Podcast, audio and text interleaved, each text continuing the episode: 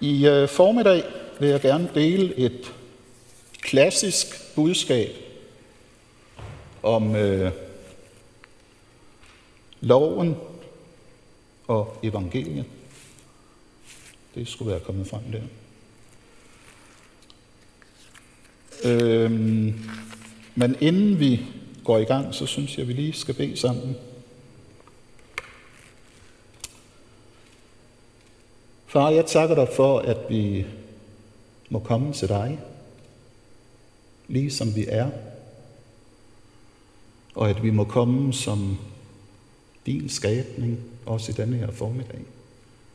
Og jeg beder, at du vil puste liv og åbenbaring i dit eget ord. Beder, du giver mig noget til at dele det, som du gerne vil have.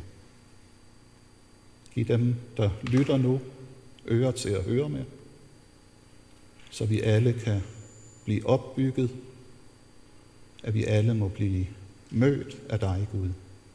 Det beder jeg om i Jesu Kristi navn.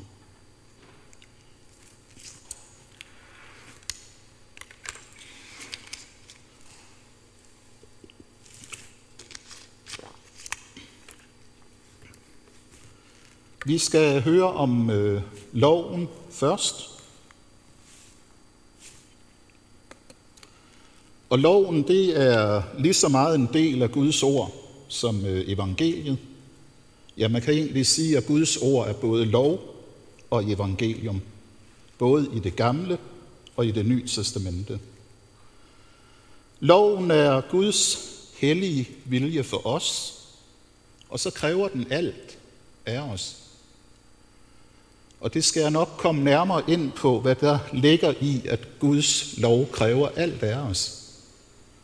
For det gør den af en helt bestemt grund. Loven vækker os, loven dømmer os, loven døder os, loven driver os. Og det kommer vi også nærmere ind på, hvad det er, loven driver os hen imod. Men jeg vil også gerne gøre det klart, at i Matthæus kapitel 5, fra vers 17 til 20, der siger Jesus selv, Tro ikke, at jeg er kommet for at nedbryde loven eller profeterne. Jeg er ikke kommet for at nedbryde, men for at opfylde. Sandelig, sandelig siger jeg jer, før himmel og jord skal forgå, skal ikke det mindste bogstav eller en eneste tødel forgå af loven, før alt er sket. Den, der bryder blot et af de mindste bud og lærer mennesker at gøre det, samme skal kaldes den mindste i himmeriget. Men den, der holder det og lærer andre at gøre det, skal kaldes stor i himmeriget. For jeg siger jer, hvis jeres retfærdighed ikke langt overgår de skriftkloge og farisæernes, kommer I slet ikke ind i himmeriget. Så her der understreger Jesus meget klart, at han står fuldt og helt inden for loven. Og det stykke, jeg har læst for jer, er jo også taget fra hans store bjergprædiken. Og der skruer Jesus faktisk på loven. Han gør det faktisk umuligt for os på noget punkt at holde loven. Så for dem, der gerne vil dybere ind i, hvad er det, Jesus siger, så er Jesu bjergprædiken en fantastisk øh, prædiken. Han siger også her, at hvis vores retfærdighed ikke langt overgår de skriftkloge og farisæernes, så kommer vi slet ikke ind i himmeriget. Så det kan jo give noget at tænke over. Farisæerne og de skriftkloges retfærdighed, det var en ydre retfærdighed, ikke en hjertets retfærdighed. Så det Jesus han længes efter, det Gud længes efter, er en, en hjertets øh, overholdelse af loven. Vi skal se nærmere her, at øh, loven frelser ikke, og der er taget nogle skriftsteder, dem der får de her slides, kan selv gå i dybden. Loven helliggør ikke, os mennesker. Men vi kan ikke undvære loven. Og der skal vi se et sted her i 1. Timotius 1, 8-11. Men vi ved, at loven er god, hvis man bruger den, som loven skal bruges. Men når man ved, når man ved, at en lov ikke er bestemt for retskaffende, men for lovbryder genstridige, for gudløse og syndige, for spottere og gudelige, for dem, der slår deres far eller mor ihjel, for drabsmænd, utugtige, mænd, der ligger i med andre mænd, bortfører, løgner, maner og hvad der ellers strider mod den sunde lærer. Efter det evangelium om herligheden hos den salige Gud, som jeg har fået betroet. Så her der viser Paulus, hvad loven skal bruges til. Den er ikke for den, som er nået til retfærdighed. Det vil sige den retfærdighed, vi opnår i troen på Jesus. Men den er for lovbrydere, genstridige, gudløse, syndige. Og øh, jeg har taget noget med her, som jeg vil vise for jer, hvis jeg nu ellers kan finde ud af at få det lukket op. Jeg har lånt det af konen. Jeg har taget et spejl med. Når du har været ude og arbejde dagen lang og kommer hjem og kigger dig i spejlet, så kan du måske se lidt skidt her og der. Problemet er med det her spejl, det kan ikke være stegen, men du kan se, hvordan du ser ud. Og sådan er loven. Loven er et spejl, vi kan spejle os i og se vores lovbrud, vores genstridighed, vores ugudelighed og syndighed og meget andet.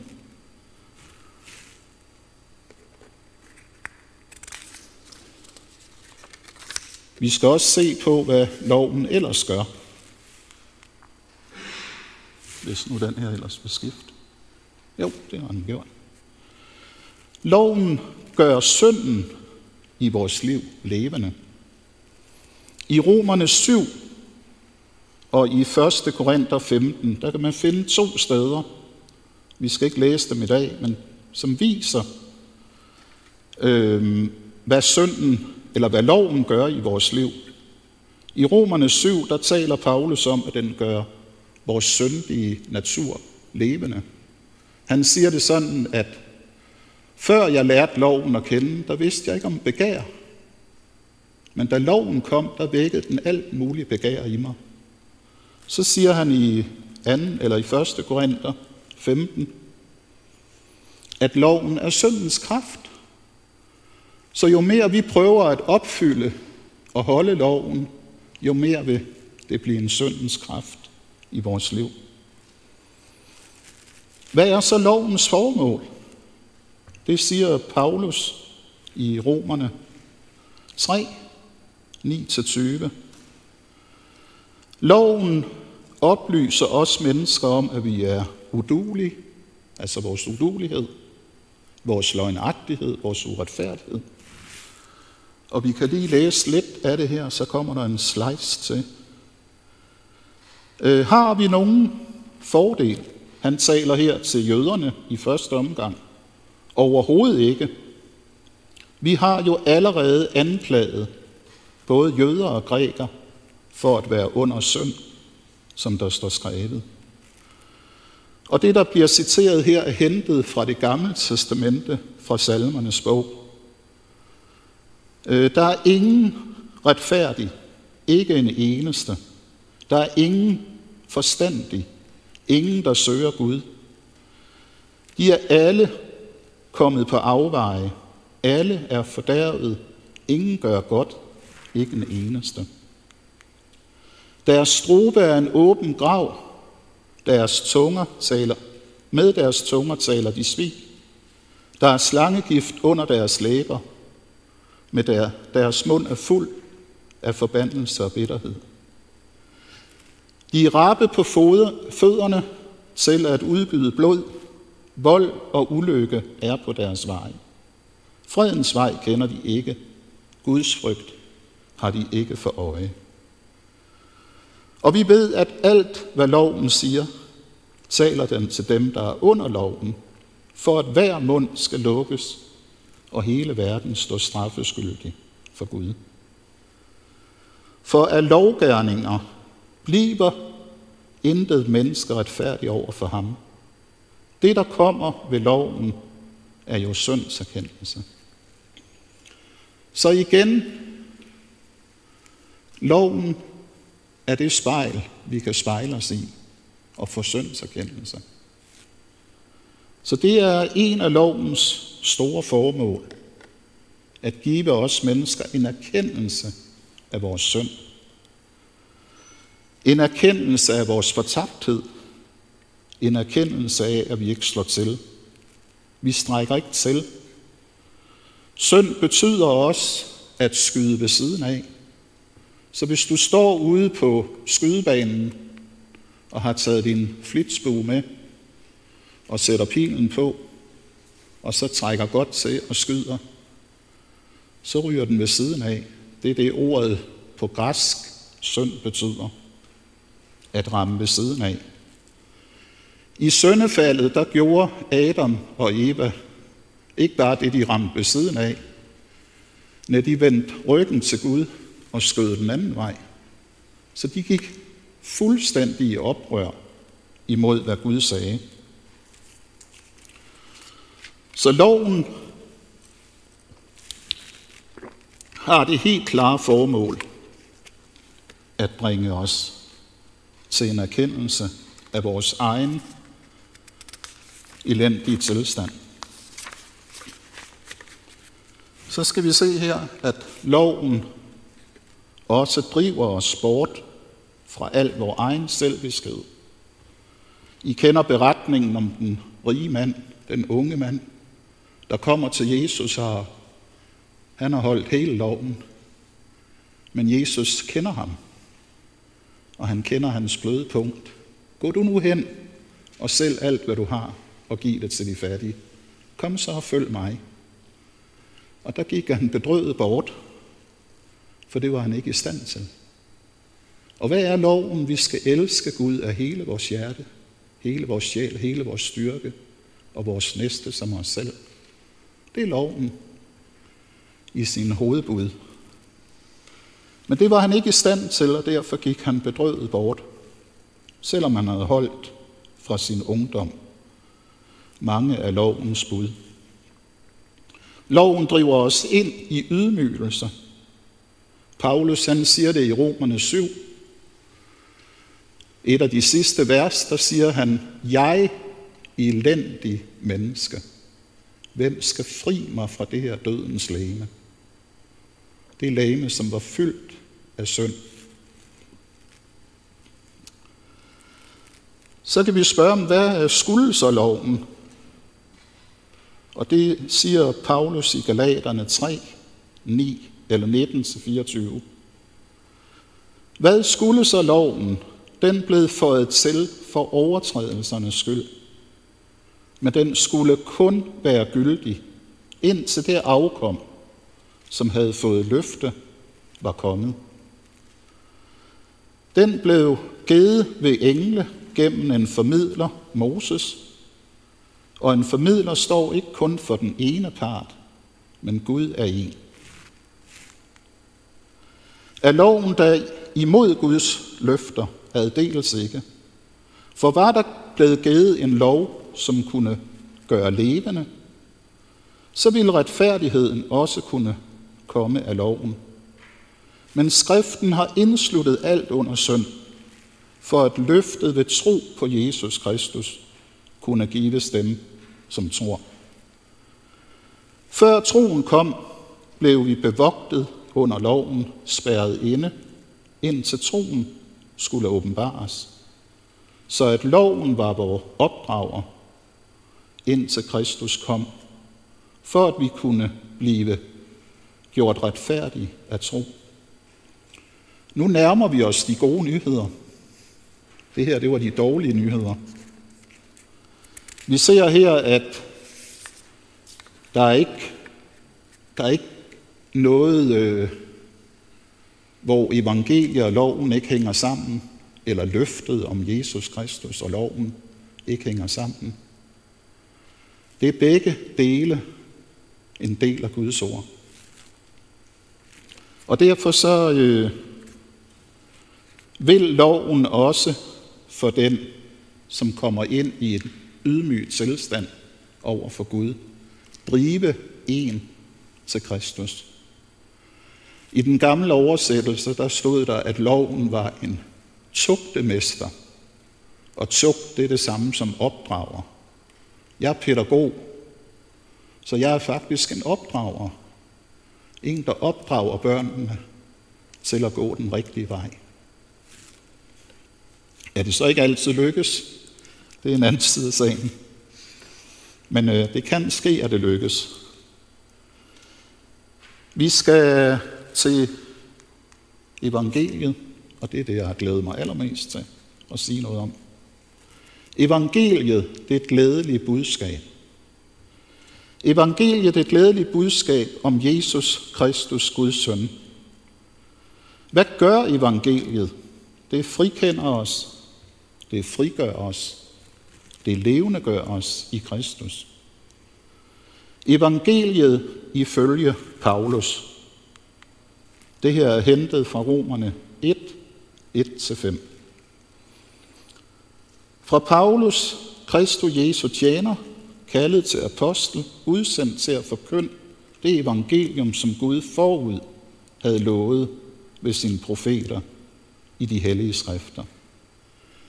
Evangeliet om hans søn, Jesus Kristus, vor Herre, som menneske kommet af Davids slægt, i kraft af hellighedsånd, stadfæstet som Guds søn, med magt og vælde, da han opstod fra de døde. Af ham har vi fået noget og apostelkald til at føre mennesker i alle folkeslag til troslydighed. Hans navn til ære. Her der skitseres evangeliet som en person. Det er ikke en læresætning. Det er ikke noget, du kan lære uden ad. Evangeliet er en person, en levende person, som er født af Davids slægt, ved Helligånden er blevet godt gjort at være Guds enborgne søn. Så vi har med en person at gøre. Evangeliet er også en hemmelighed. Jesus er en hemmelighed. Kristus er en hemmelighed. Så det må åbenbares for os, hvad evangeliet er. Evangeliet kommer igennem hans tjenere, som bringer det ud til hele verden.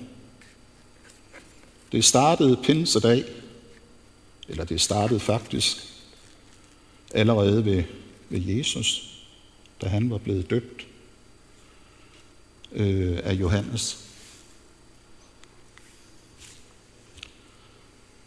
Evangeliet i sin enkelhed, det som også startede reformationen for 500 år siden, det var, da disse ord blev levende for Luther. Der står her, jeg skammer mig ikke ved evangeliet. Det er Guds kraft til frelse for enhver, som tror. Både for jøde først og for græker. For i det åbenbares Guds retfærdighed af tro til tro, som der står skrevet, den retfærdige skal leve af tro. Hvad menes der med, at evangeliet er Guds kraft? Ja, det betyder, at min kraft er sat ud af spil. Jeg kan ikke ved min kraft frelse mig selv. Derfor har jeg brug for Jesus Kristus, som er evangeliet, og den kraft, der kan frelse. Det åbenbares i den her frelse, at vi bliver iklædt en retfærdighed, vi ikke havde i os selv. Vi øh, får den ved at høre evangeliet. Troen er ikke noget, vi har produceret eller trampet op af jorden. Men det kommer, når vi hører evangeliet. Så derfor står der, for i det åbenbares Guds retfærdighed af tro til tro. Det vil sige, den tro, vi har fået, er Guds tro, af tro til tro. Så det er en gave til os, at vi må modtage hans søn, og vi må modtage den retfærdighed, Jesus vandt til os på korset.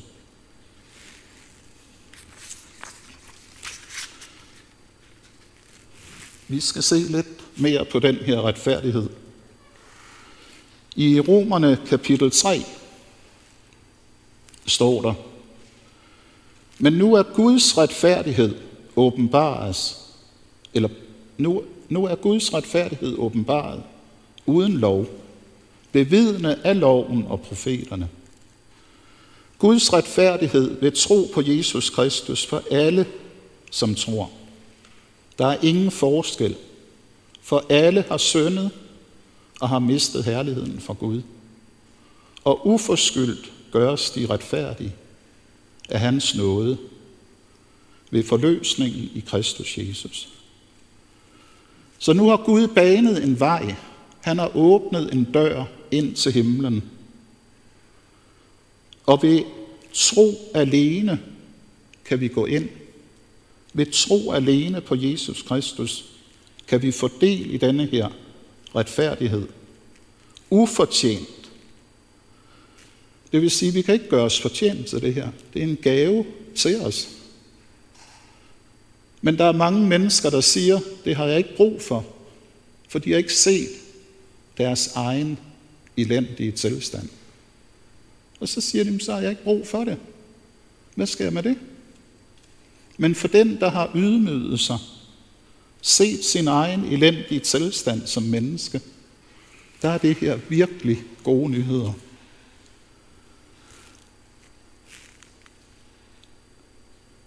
Ham gjorde Gud ved hans blod til et soneoffer ved troen for at vise sin retfærdighed.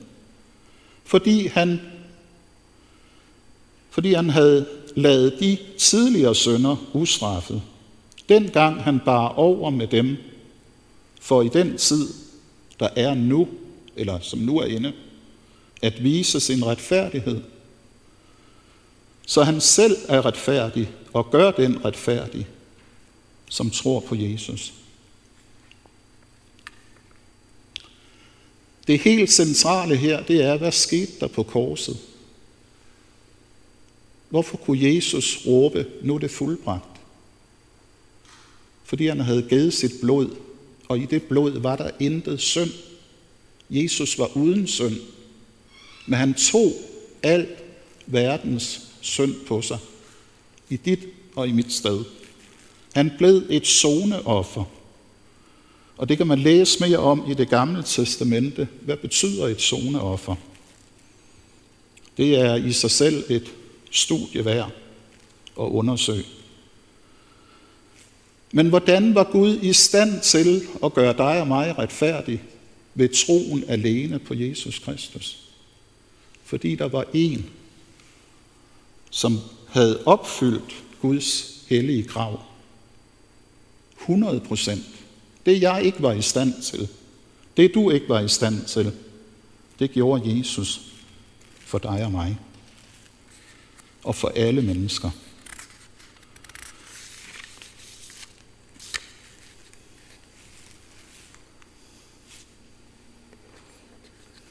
Så er der kun et spørgsmål tilbage. Hvad skal jeg gøre? Kan jeg gøre noget? Loven har dømt mig. Synden er kommet frem i lyset. Og du og jeg er fortabte i os selv. En evighed enten i himlen eller i helvede. Helvede, det er der ikke mange, der vil tale om i dag, men det er en lige så virkelighed som himlen. Fortabelse, det er bare et andet ord for helvede. at være tabt ud af Guds hænder. Korset har sejret. Blodet har betalt prisen. Evangeliet er åbenbaret i Kristus. Så det Gud han ser efter, det er, er der et hjerte her, som vil omvende sig? Vil vi omvende os af hele vores hjerte og tro på Jesus Kristus? Det er det, det handler om.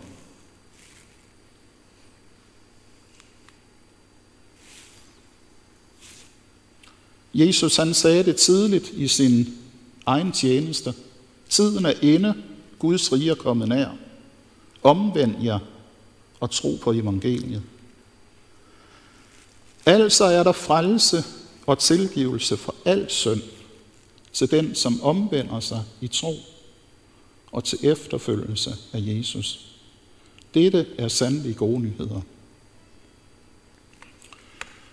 Så hvis du sidder her i dag, eller i din stue derhjemme, og kender, at det her, det, det betyder noget for dig, at du har set dig selv som en, for at sige det lige ud, elendige sønder, som ikke er i stand til at frelse dig selv, så er muligheden i dag, at du vender dig om, for alle mennesker er født med ryggen til Gud. Derfor har vi brug for at omvende os, så vi kan se Gud igen. Og det er muligt i dag at vende om. Det er muligt i dag at tro på denne person, Jesus Kristus, som har givet sig selv i dit og mit sted. Så øh, vær velkommen, hvis du vil respondere på det her. Jeg har øh, taget nogle traktater med. Jeg har også en avisartikel fra sidste uge af min gode ven øh, David, som også har skrevet lidt om det her. Og jeg håber, vi endnu mere i kirken må prædike både lov og evangelium. Vi har brug for det. Jeg læste lige i går i udfordringen, at i USA, der er der vækkelse i øjeblikket. Så øh, må Gud bringe en sådan vækkelse også til Danmark. Amen.